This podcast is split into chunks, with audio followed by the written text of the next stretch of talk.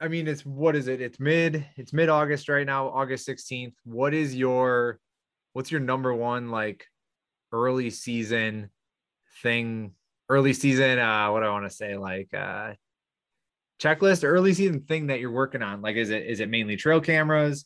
Are you doing like a lot of bean scouting or glassing? Or are you just driving the roads? You, what are you, what are you doing in the early season right now? Like pre? Yeah. So, um, so I, I, guess for me, it's a combination of um, glassing. Uh, I, I, typically right. I do I do a lot of drive-bys, but I also do a lot of field edge sitting, where you know I'll tuck into buckthorn. Buckthorn is one of the cheapest uh, and fastest growing, although it's invasive. Um, it's one of the for for farmers at least you know years ago it was the cheapest uh, and quickest way to grow a curtain um, you know to block their fields along the roads and and in between fields and, and along fence lines and whatnot. So, uh, in fact, it almost made like a natural fence line. So I'll tuck yeah. right in underneath those and uh, and watch deer and velvet. Yep, and that, and then uh, and then I'm also using trail cameras. But I I don't know how deep you want to get in into that right now. Are you recording right now or? Yeah. Okay, so I mean, if you want me to get in depth with that, man, I mean, I, I I can get buried into the weeds on these topics uh, in a hurry. So uh, you're gonna have to stop me if I if I just keep going and, and, you want to move on to another topic. But all right, I'm, yeah, I'm good at yeah. that. What one of the um, biggest things for me, obviously, running Chase Nation, we're we're a film series, so you know it's vital for us to get a lot of um, a lot of um, stuff caught on film, basically, and it's yeah. not just up in a tree stand shooting a deer and then walking up to it after you kill one. It's everything to build a film you know, not to be such like a vlog, you know, show or, you know, where you're you're nesting several hunts into one episode. We're trying to tell a story with every single episode that we create or film. I like to call it a film because that's kind of the approach that we've taken. Yeah. And to do so, you know, it starts in the beginning. Um, all this prep work, um, getting permission on properties, uh, that kind of stuff is is all what contributes to a greater story told. And that being said, uh, early season is one of my prime times to film. I mean, there's there's no uh, you know there's no urgency. I can kind of come and go yeah. at my leisure throughout the off season, um, and you know the pressure's kind of off. So, you know, if the film doesn't turn out great one night, I can go another evening uh, and capture more. Right. But um, I'm I'm a little different than some. I mean, there's there's a handful of people in every category of hunter, and uh, me being from the Midwest and Upper Midwest and a Wisconsin resident, I'm put up, uh, and, and I'm sure you know, some of your listeners can attest to this, but at least here in Wisconsin, it's a lot of smaller parcels that are broken up from farms that have sold through the years and then been subdivided. Uh, and you know, 120 acre farm might be, you know, 340s. And then somebody might have taken one of their 40s and broke that into, you know, something even smaller, you know, broken into half or thirds. So um, that kind of works in a good way and a bad way. Uh, but I spend a lot of time in my, you know, late late winter, early spring, searching out new pieces. And um, yeah, I tend to avoid most of the stuff I can see from the road because if you can see it, everybody else can too. So I do a lot of my scouting uh, from outer space, you know, using Google Earth or onX, um, you know, or any kind of mapping tool where you've got a satellite view, an aerial view, and I'm looking for those back fields, you know, food sources. We're we're in farm country in southeast Wisconsin, where I'm from, so you know, it, it's it's a little different than some of the folks in the western. Well, there's plenty of farm fields over in the, in the bluff country area, or the western part of the state, but in the northern part of the state, you know, it gets uh, really um, uh, deciduous. I guess it's uh, right. a lot of pine and birch, and it's a little different um, um, type of uh, landscape and habitat. Down by where we're at, I like to look for those back fields that kind of look like they're hidden from the roads. Um, and and I also am kind of looking at how woods are pieced together you know, I'm looking for like, I don't know if you'd call it a funnel, but it's more like just a, a, a corridor or route. Say you've got, sure. you know, a nat like a parkway or something. You can't hunt that parkway. but it spills into some private pieces, and they might be three acres to 10 acre lots. And then maybe it bottlenecks and it crosses a road, and then it opens up again along a ridge system, and there might be a field up top and maybe a neighborhood in there somewhere. And I'm just looking at how those deer might be utilizing it and how they're traveling. And if it looks fancy enough where I'm like, yeah, I can get in there because I know deer are going to be back and forth through there. They might not be, you know, residents in that particular piece that I'm looking to access for hunting, but I know that they're going to pass through there. And it's not very attractive to a lot of the folks that, you know, um, are looking for big woodlots, you know, and field edges and whatnot to hunt more obvious stuff. That's sure. the kind of stuff I look for. And I start just going crazy on the internet, almost like a stalker, I guess you'd say. Um, you know, I'm using onX a lot and I'm, I'm getting names and uh, addresses. And half the time, the addresses or the names listed aren't, you know, uh, somebody's name. It might be like an LLC or something. Sure. It forces you to go, you know, do a little internet research and shoot. You know, I was just I was just given a seminar on this topic, um, early season whitetail strategies at Deerfest, and I had the crowd laughing for a minute because I was uh, I was talking about how um, I've gone to the extent of calling people up at you know a, a, like for one example, most recently was a dentist office, and he was a dentist. you know, I'm talking to the receptionist, and she's like, "And what's this call in regards to?" And I'm like, "It's uh, you know, so and so, Doctor So and so is 15 acres uh, of land. I had a question about it." And then, you know, later that day, he'll call kind of concerned and say, "You know, uh, I got a, a call. My receptionist said that you're interested in buying my land, or something might be wrong." Or I said, "No, nothing's wrong." And I don't know about buying it, but then I'll get into, you know, you know, this is what I'm calling for. Now, some people don't like that because you're kind of invading a little bit of their like, I don't know, you're just getting a little. Uh, they they ask you questions yeah. like, how how did you track me down here, or how did you get my phone number? um, yeah. But you know, when you go knocking on doors these days, uh, people barely, you know, crack the door and they're peering through like or looking at you through a window and making a judgment call if they're going to answer the door or not. It's a right. lot different nowadays than it used to be. And yeah. you know, while I, I do miss those days of knocking and having that interpersonal connection, um, I'll tell you what's easy. Getting told no over the phone is simple. You just say, okay, thanks for your time, and you hang up and you're on to the next phone call. Right. And um, once I get a few pieces, and I'm talking like I've got one that's uh, five and a half acres, I got a seven acre piece, uh, I've got a 15 acre and then a 20. Those are going to be my primary local pieces that I'm going to be hunting this year. And you know, typically um, they only last for a short while before somebody catches wind that you know, wow, so it's, it's worthwhile to hunt there. And then, hey, do you mind if I hunt there? Sure, let me kick the Sam guy out of there, and you can go give it a try. You know, because most of the time when you get permission on a small piece like that, it's it's somebody that owns a house there and you know, likes to have their privacy, but doesn't really all the time use it recreationally. And if they do right. hunt there, they're probably not going to give you permission. So when you do get permission, it's typically not another hunter. So they don't really care and they don't really think about how much it might mean to you unless you've gone off the deep end and spilled your guts to them. So the point I'm making is, you know, you, I, I don't get married to any of these spots, but there are some that I like more than others and some that I've held on to for longer than others but I always make sure that I'm putting my finger to the wind early season in trying to lock in properties. And once I've got them, absolutely, I've got to run cameras, uh, and I've got to do some glassing. You know, you hear like a small acreage like that, and it's like, well, how much glassing can you possibly do on, say, you know, 10 or 15 acres? Well, some some pieces it doesn't make sense, but I've got a 20 that's 10 acres of hayfield and 10 acres of timber and that's a primary spot where I've had that land to hunt now for going on 15 years uh, this season. And if you look back at any of my films in the last four or five seasons, uh, typically I'll start them out with some velvet footage um, on the on the edge of that very property. Um, there's a buckthorn mm-hmm. row up against this little road, this you know single lane road.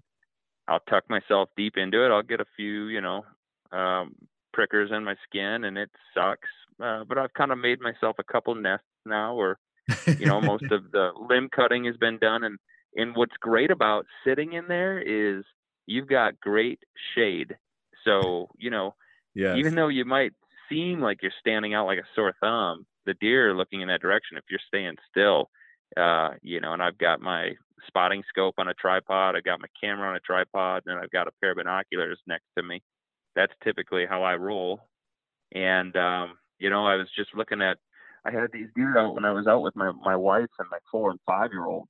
We're sitting on this field edge, this very one I'm talking about, and kids are in having all these all these awesome velvet bucks. We had like 12 out in the field, maybe 40 to 60 yards away from us, and they just thought it was the neatest thing. And a couple deer came out on the field edge where I've got uh, my cell cam and it takes a picture, and I request a high def uh, photo of it, and it comes, and I I show my wife, and I'm look like look, you you can hardly see any of us over here except for my son who's standing up because he's four. You see his little white face, you know. But other than that, like you can't see yourself or I or or my daughter Adelaide. We just disappear. And if Camden, my son, wasn't standing up, he'd have disappeared too. Yeah. So right into that shade. It just. Yep. Yeah, I mean it's it's it's I mean it's that's a main thing for me. It's not only to get the footage because that footage is beautiful, but it's also you know, I pay a lot of attention to those details. Like it's early season, right? And you're looking forward to opening weekend so much. And as a editor, producer, and cameraman and, and hunter, I'm thinking, boy, I've got a show to run. I love to get it done early season because so I get it done, I get the pressure off, and I can spend the rest of the season filming and editing. Uh, and I kind of live vicariously through the rest of the team that way too, which I'm okay yeah. with. Uh, so, so I guess my point is, if you want to kill one early season, you need to pay attention to those little details. And when it comes to velvet scouting, I'm watching where they're coming out and what the what the wind is at that time. You know, if, if mm-hmm. it's consistent that they're coming out in the same couple spots, and the wind, you know, if you look at your notes and it shows that you know you sat maybe five times at the edge of that field, three out of the five times they came out in that same spot and then you see it was like an east wind all three of those times well then you gotta kind of figuring out a little bit of a pattern you know right um then when it comes to uh when it comes to trail cameras you know one of the best tactics that i've found and this is not so applicable on a smaller piece but if you're hunting public land where you got a lot more ground to cover or you've got a bigger piece of private uh, this is primarily a great public land um, recommendation to anybody that that uses trail cameras for intel. But if you're if you're running a few cameras out in the woods and you get a picture of a big one, and now the game begins. How do you find him? Where is he bedding? You know, yeah, of course you're going to pay yeah. attention to the date and the and the times. But if you only got one photo of him, the first thing you should do, and I'm not recommending people go out and spend a ton of money. You know, um, some people have it, some people don't. But if you have more than one trail camera, if you have at least like three or four more, start to build a perimeter and make it expansive. You know, set them a, a couple hundred yards out. And once you get another photo of the deer, then you can kind of narrow down a little bit. It's like, okay, I'm going to shift my cameras around now and continue. I'm going to build this perimeter around these two pictures that I got. And then suddenly you kind of dial in a little bit of a pattern of what time he's walking from point A to point B, where your couple of photos were taken. And then you can kind of look at, you know, from outer space and kind of get an idea of ballpark idea of where he might be mm-hmm. bedding and where he's heading to eat. So those are two like huge strategies for me. How long do you wait before checking those trail cameras? Like, are you doing like every weekend or every couple weekends? Any idea? Um, yeah. So I, you know, I'm I I I run uh, about what have I got seven cell cameras or six now. One of them one of them's uh, getting fixed up. So I've got six out right now, and I'm I'm running those on solar panels. So what? And then I've got I don't know seven or eight static cams. I probably have eight of them. Um, I, when I say static cam, I mean like cameras that I'm, I'm putting out there with batteries, and then I they're not cell cameras, so I gotta go and pull cards and or whatever, yeah. you know. Um, I I'm not the type to go and swap cards. I'm the type to go pull a camera and move it. Uh, if if I want to keep a camera in a certain location for a long amount of time, I really depend highly on on those cell cameras with the solar panels. Okay. Because I, I'm not I'm not forced to go out there and swap out my batteries. You think about it, lithium batteries are what most folks should be using in their cell cams, right? They they Right. live up longer in in weather conditions. But what they do is uh, they say 100% up until the day that they die, and then all of a sudden they're dead. So you know, if you, if you go out, if you are the type to go swap a card out of a static camera, and you're looking like do a battery check, it says 100%, okay, and then you put a new card in, then you, go home and you wait three weeks to a month, you go back out to swap that card again or whatever, uh, and you got like 10 pictures, and it should be you know a thousand. You it and you look and your battery's dead. Uh, that's just that's what lithiums do, and it drives me nuts because Yeah. they're tricky. And not only that, but they cost 15 bucks for eight of them, and most Oh, cameras yeah. are taking eight to 12 mm, double A's. Mm-hmm. So I spent the money and got those uh, those solar panels, and now I don't even keep batteries in my camera. They're totally void of batteries. They're just running off solar, um, and uh, and you can run those for more than just a cell camera. You can you can run those for you know any kind of camera. I, I go through Mhm. Exodus. If if anybody's wondering who to go through, and they they sell them for a good price and they're awesome. That's Um, what I go through too. I heard they're not making the Treks anymore. Uh, I Did wouldn't be that? surprised. I mean, the lift twos and and those renders are, you know, those are fire. I Oh, I they are. They're just the Treks. Yeah. I have so I have seven Treks, uh, one lift two and one render, and I've I've really enjoyed the Treks just because they're 130 bucks, right? And you can throw those on a piece of public, and if they get stolen, they're you know they're giving you a new one, um, or a 50 percent off a new one. And uh, yeah, I I've can't beat that. Yeah, no, you you can't. And if uh and I've been yeah, I've been running those for like 3 years now and I've really really enjoyed them. Um they've been they've been really good, but they do exactly what you say they do with the lithiums. It's like even the other weekend I was putting a new one out and I turned it on it's like 100% and then I went to like you know, you set it up and then you do your old deer dance in front of it to make sure it takes a picture of you and all that. And then it wasn't taking a picture. I popped it open and it was deader than dead. It's like, all right, well, good thing I I got my extra batteries with me.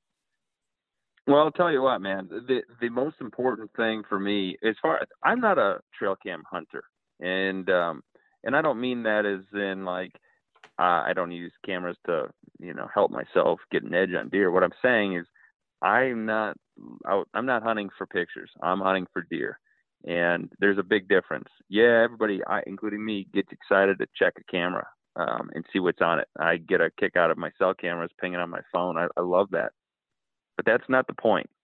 You know, the the point for me is to find out who's around, and then I'm paying attention to those little details, dates and times, and then I'm looking at weather conditions, and I'm thinking, okay, like I, I shot that drop tine uh, last last year on opening day. I had dialed him in. I found, I mean, I had known about that deer for several years. I shot him the year before, high in the leg, low in the shoulder, and um, the following year, my wife and I were out in mid mid mid or late June, and he was already sporting the drop tine, and um, figured him uh, figured him out to come out on at this one particular, uh, I guess, path or you know deer trail coming out into the into the hayfield. Uh, whenever I'd have a west wind, and he and that would always be wind in his face, uh, coming out to to feed and he was on a pattern uh, every four days. And I'm like, I wonder why this deer only does it every four days, and it was consistent.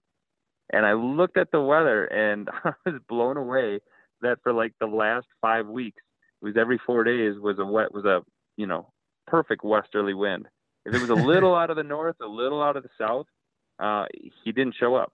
He never showed up if it was out of the east.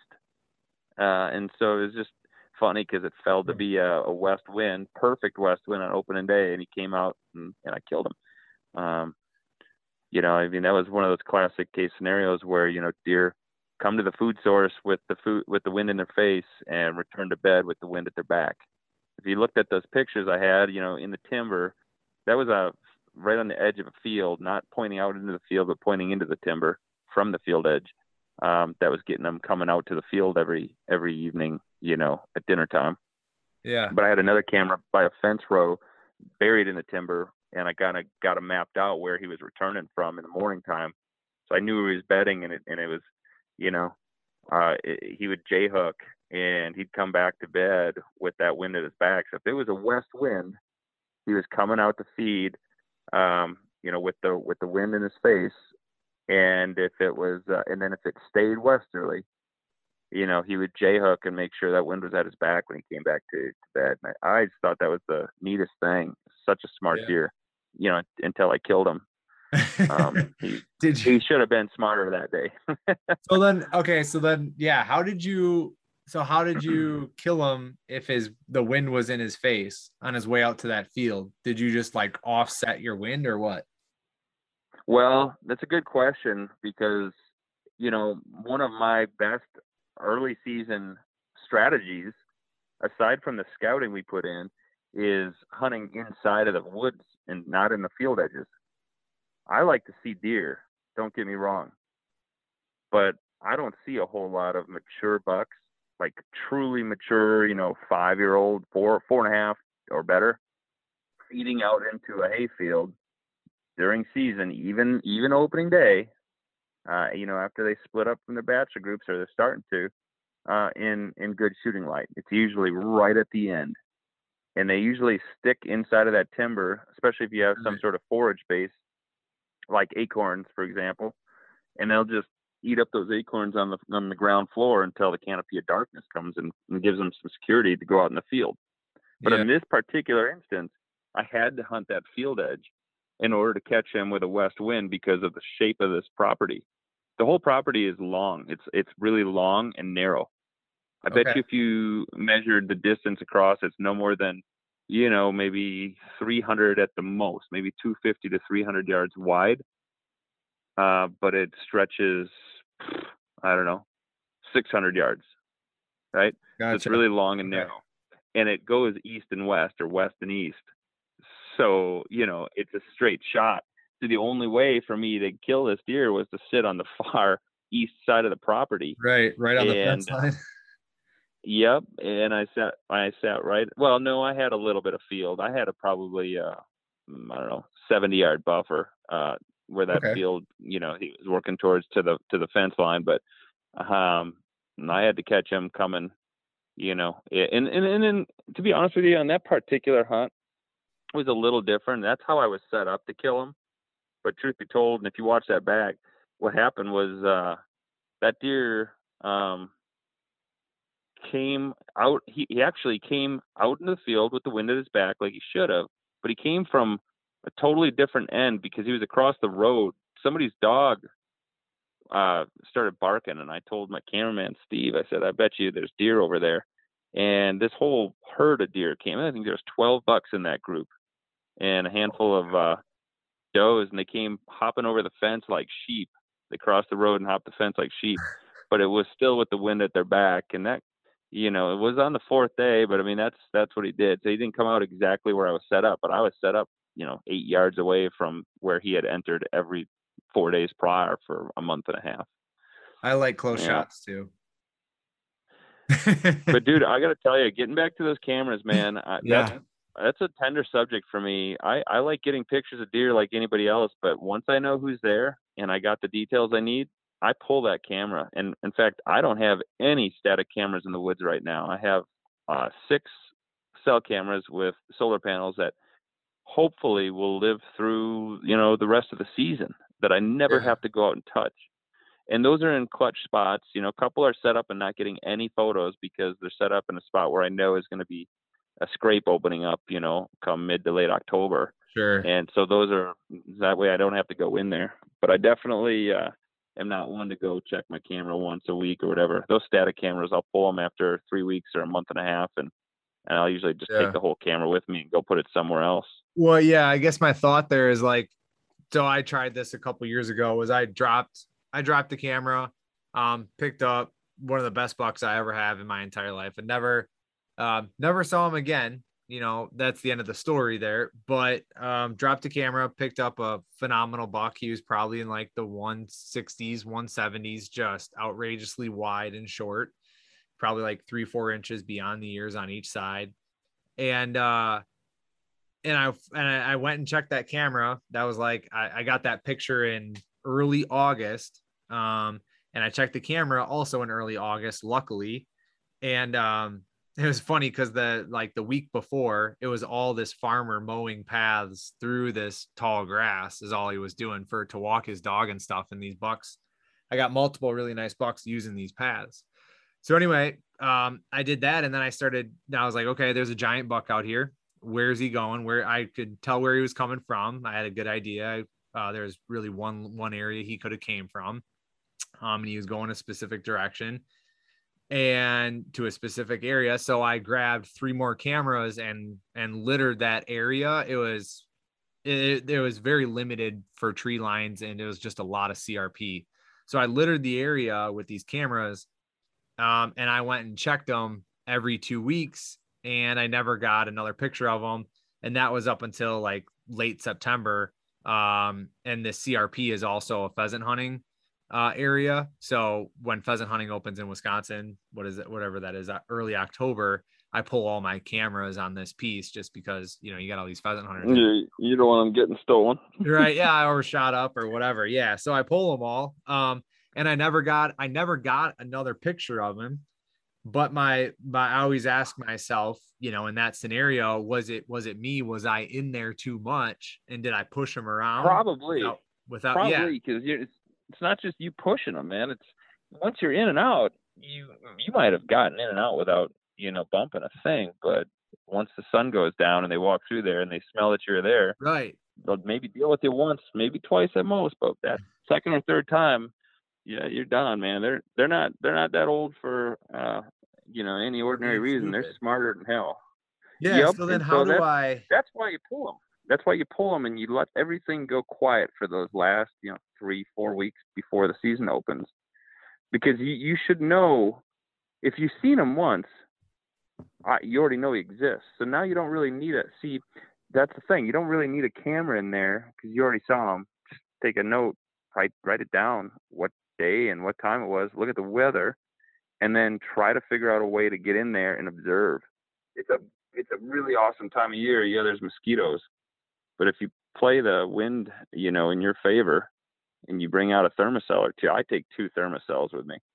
but once I know that the deer are there, um, I, I'm those cameras aren't serving any purpose anymore. They're just going to hurt me in the end, unless they're a cell camera and they just live there. And I'll just do all my scouting, you know, from observations points, whether it's a field edge or up in a tree or whatever you got to do.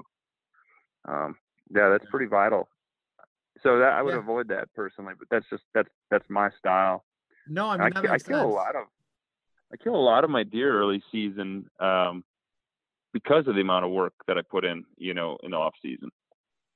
Well, yeah, and then you're not scrambling during season to figure it out, and and that that line of thought makes a lot of sense, and I can think of right now a couple areas. I mean, it is a it is a swamp that I was kind of CRP swampy area that's you know, it's tough to get into, but I can think of a big oak off the road, you know, maybe 60, 70 yards off the road that I could have got into and just hung out and watched most of it from there.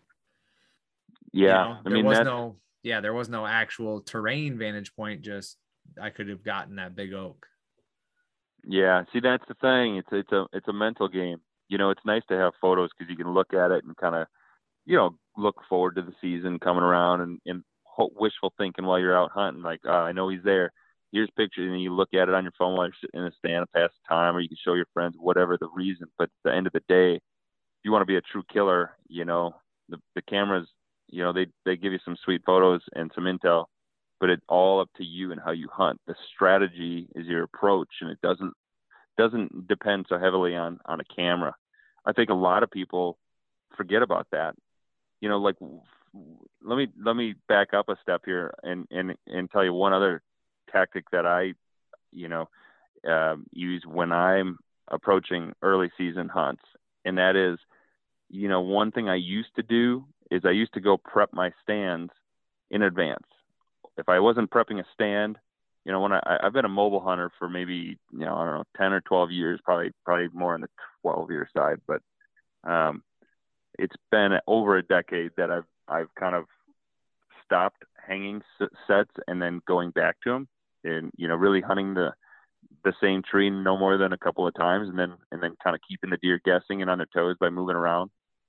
Um, but but the biggest thing to remember here, and take it for for what it's worth, but I'll tell you the truth, and it is it. I, I had a lot of early season kills of big bucks, and I and I and I honestly can attest to this, and that is when you are a mobile hunter and you prep your tree and you're doing limb cutting, doing that limb cutting the day before or the day of sitting in a particular tree can play to your favor like nobody's business because those deer can smell the fresh cut limbs and and all the dying you know like molting leaves.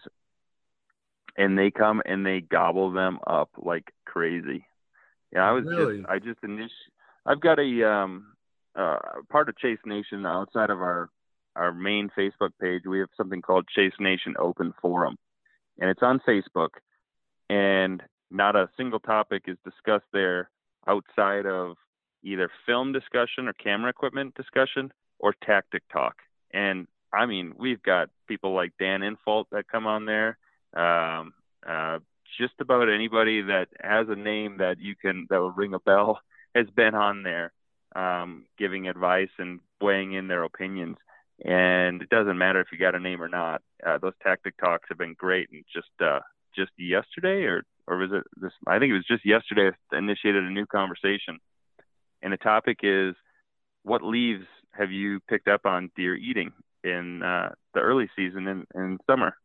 And and if you start thinking about that, you read back some of those those posts that people have made, it's really solid intel because when you start paying attention to things like when a maple tree uh, turns yellow and starts dropping its leaves, that is a magnet for deer. So if you can find a maple tree uh, that starts shedding its leaves, uh, you know, mid to around mid mid October, you should be sitting near there and kind of letting it serve as a almost like it's almost like bait, you know, but it's but it's legal and you're right. not doing it. It's like a little food plot.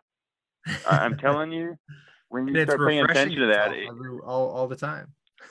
yeah. So like, you know, I tell you what, if you're gonna go out and cut your limbs from and you know where you're gonna or pre-hang your sets, at least do yourself a favor since we were talking about cameras and at least put a camera there. Forget about what people say about you know, and not putting a camera by where you're gonna hunt. If you, if you're out there pre-hanging your sets couple months before the season opens, let a camera sit there for a month, then pull it, and then give it another month to settle down before the season opens. You'll be fine. But just watch how many deer come in and eat all your clippings from where you were cutting shooting lanes and trimming up the, the tree that you're going to sit in to hunt. It's remarkable. So I like to oh, do it funny. the day I hunt or the day before. Uh, I have a I know. have a spot where I'm going to hang a stand this year on a, on our piece of private, and uh, and it is it's almost all maple trees. So I was, and it is fairly, it's a little bit thicker. So I was gonna cut some lanes. So I will I will hang and hunt that this year, and I will trim the day of. I'll get in there, you know, at like two o'clock or something, and trim it out a little bit and see what happens. It's gonna be lights out. I guarantee it. It's gonna be a good sit for you if it's if it's in a good area.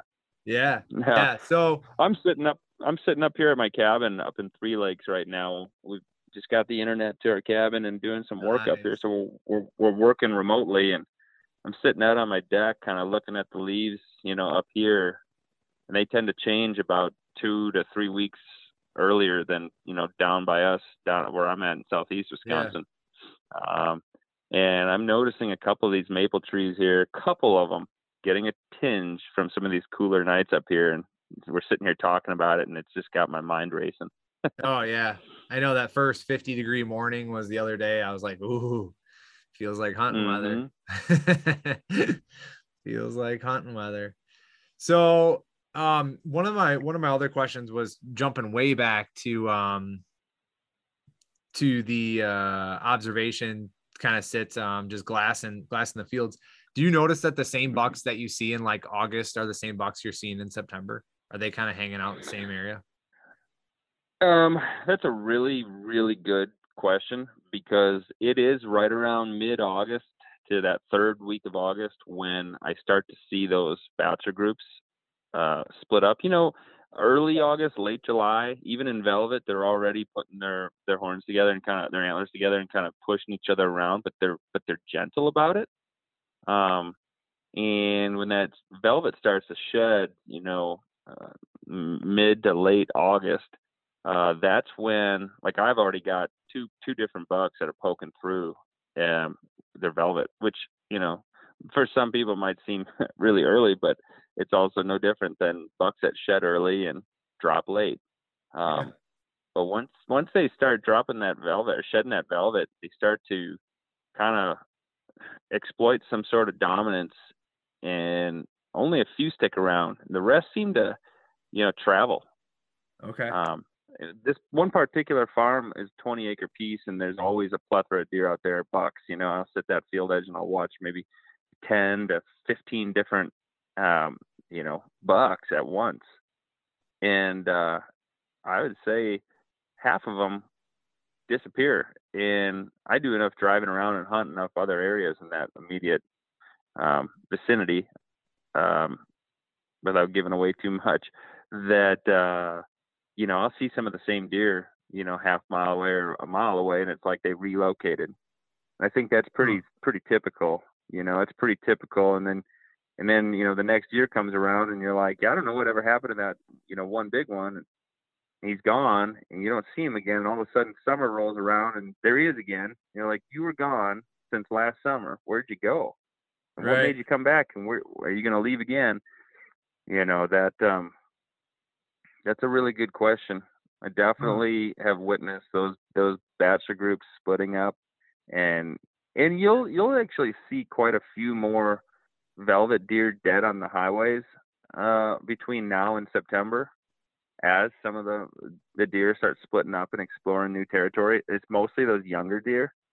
Like if you if you really pay attention to the the bucks uh, along the side of the highway, and if you just start thinking back, I mean, between now and September was mid it's mid mid August right now, and by September, you know, if you've seen five or ten dead bucks, you know, pay attention. They're probably all year and a halfers. It's like those younger ones seem to get the boot the fir- the, the, the earliest year year and a half right. or two and a half year olds, and they're out like exploring new territory, and then they wind up getting smoked on the highway. Um, that's pretty typical. Hmm. You know. Yeah, I would. Yeah, I would imagine it's got, like you said, it's got something to do with dominance. Like, all right, you've been here long enough, get out. But it, but it's not always the case. Like on that 20 acre piece, for example, um, maybe two of the say three or four bigger ones that I see in the groups stick around. And a lot of like the two and a half and three year olds are gone, but like a handful of the year and a halfers will stick around too. So it'll be like I've got you know two or three of the year and a half olds that stick around, and then you know one or two of the you know four and a half or better that stick around, but the other four and a half or better disappear, and a lot of my two and a half, even three and a half disappear until the rut, and then all of a sudden they all come back around. It's not that they go very far away. Huh. They're just going to their own little unique locations, I guess, yeah. giving each other some space. And I think all that is is them getting ready for the breeding season. You know, it's yeah. it's competitive space. It's not to say, oh, hey guys, we've been friends all summer long. We were the boys of summer, but hey, you know, uh, time's run up. I'm sick of you. I'm moving out, or you need to move out. It's not like that. I think I think we need to think about it more in terms of, you know, what what they're what what they're gearing up and getting ready to do, and that's rut come you know late October, early November, and they they need some time to communicate with the does in the area, let them know that that's their area. Uh, so when the rut comes around, you know, they kind of have their residence for breeding. Mm-hmm. I think that's what it all boils down to. Can't have too many too many bucks in one spot uh, you know, it, come fall because things can get awfully weird in a hurry. And right. well, I'll add one last bit to that since I just brought up the rut. For the love of God, please, anybody listening, if you are the one who's posting questions on forums and on Facebook, will the rut be early this year? No, no, it will not. Rut is purely photo periodism. It's about how much light is left in the day, and that's the natural. It's it's like a natural alarm clock or a natural calendar for deer. Yeah, and and and that's what it really comes down to. So no, it's going to be the same every year in those same locations. I'm headed. I'm, you know, I'm headed to the Chase Nation forum right now to post that question. yeah, do it, man. Do it. Those guys will. Those guys will beat you up, and no, they're they're actually really cool. hey guys, I saw one thing. I saw a big buck chasing a doe in a field. It's early August, but is the rut early? is the rut early right now, or what do you guys think? It's like, oh my gosh, this conversation never gets old. You just can't. You can't get away from it. No, you can't. Oh, no, you can't. The rut's on in late September. You got it, buddy. Go get them. you go got it, man. Go, go get them. Runners. yeah yep, go out there with all your estrus and whatnot and spray down all this scent killer and stuff. Hopefully, you have a great hunt. right? Yeah, exactly. Enjoy the 90s. Yeah, don't even degree days. You know, if you if you think I talk a lot, man, get me on that scent topic and and I'll I'll talk your your head off on that one.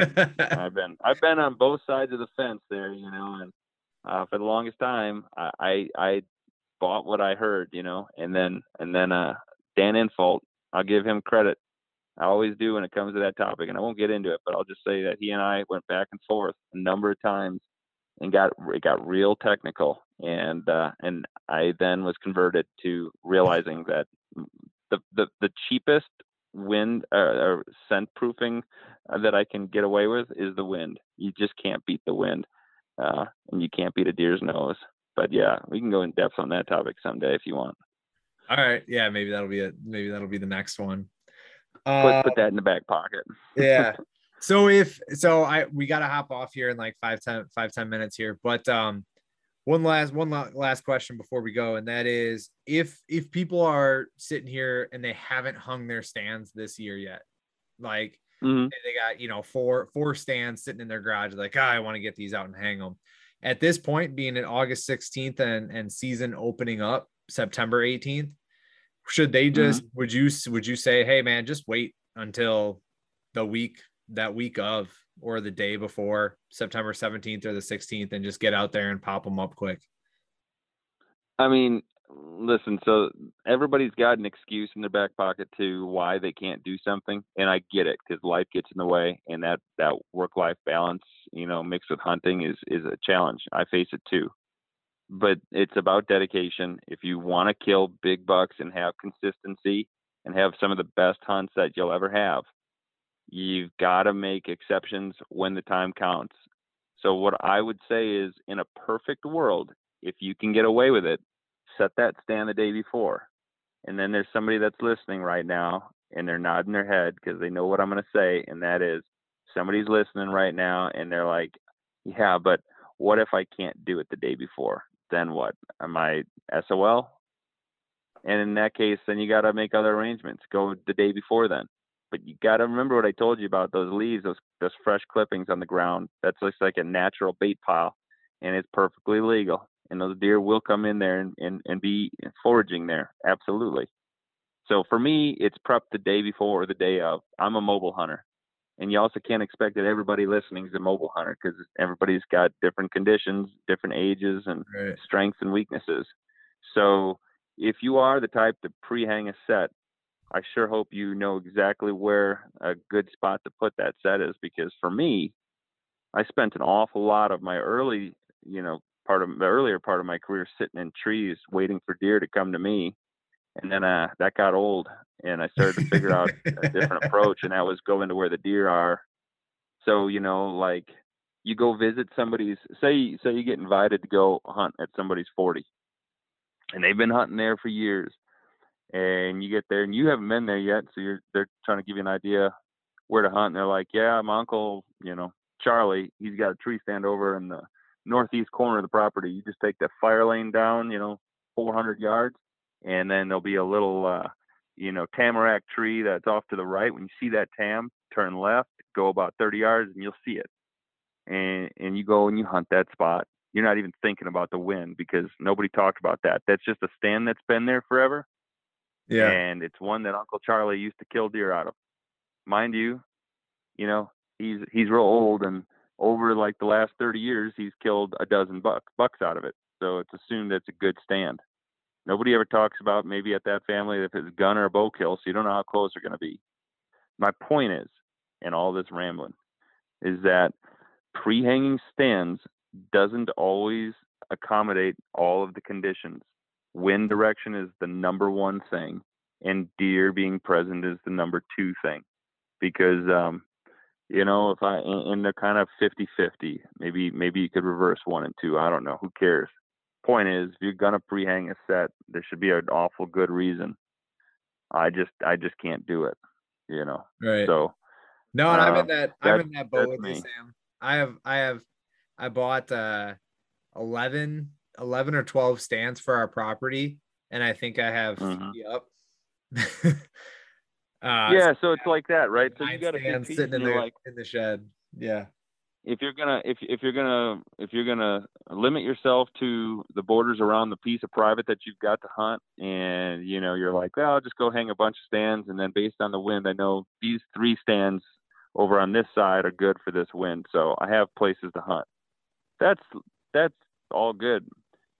But and and and I hope you and anybody else listening doesn't take this the wrong way. But I'm going to be honest and say there are two different types of hunters, just like there's two different types of fishermen.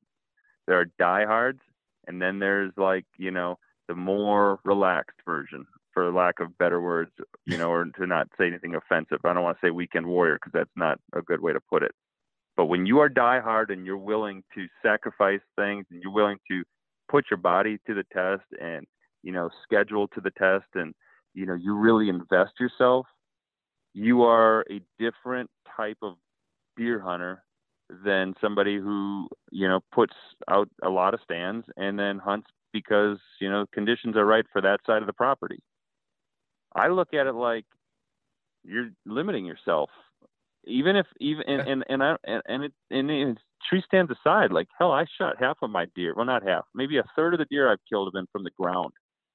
Yeah. And and honestly, and some of those on public land, and you can't say, well, you know, I it's 40 acres and I got to have somewhere to hunt. It's like, man, when you're when you that's why I spend so much time getting a lot of properties to hunt and bounce around to because when you put yourself in the confines of a border around private land, you are your worst competition. Every time you go in and every time you go out, you're leaving sign, whether you, you see it or not. And uh, and that's just a matter of fact. So you've got to really consider that, you know, when you decide what kind of hunter you want to be. And there's nothing wrong with what side of the fence you're on. But if you really, really, truly want to, you know, be consistent and kill big bucks, you you you you're, you're kind of shooting yourself in the foot. I mean, yeah, it's it's cool if you get lucky now and again, you shoot one out of you know Uncle Charlie's stand or whatever. But I'm telling you, as mobile as you can be and as free as you can be in the mind, you just move to where the deer are. The better your success is going to be. Just period. Awesome. Well, perfect. That's the end of our that's the end of our time anyway. That's a great note to end on. Um, for anyone listening, this is Sam Ubl with Chase Nation. I know we never got to we never did introduction. We just hopped right in. But uh, I hope you guys enjoyed this. Eh, I hope you guys enjoyed this episode. Sam will definitely be on again. Maybe Sam, maybe we can link up in in person. Um, I'm actually just west of you when you're down here in the southeast. So um southeast Wisconsin. So yeah, if people want to find you, Sam, where can where's the best place besides that Facebook um Facebook forum? You bet. Uh, ChaseNation.tv is our website. And then we've got Chase Nation TV YouTube channel. You can look up Chase Nation on Carbon TV. Uh, you can look up Chase Nation on Amazon Prime, Prime Video.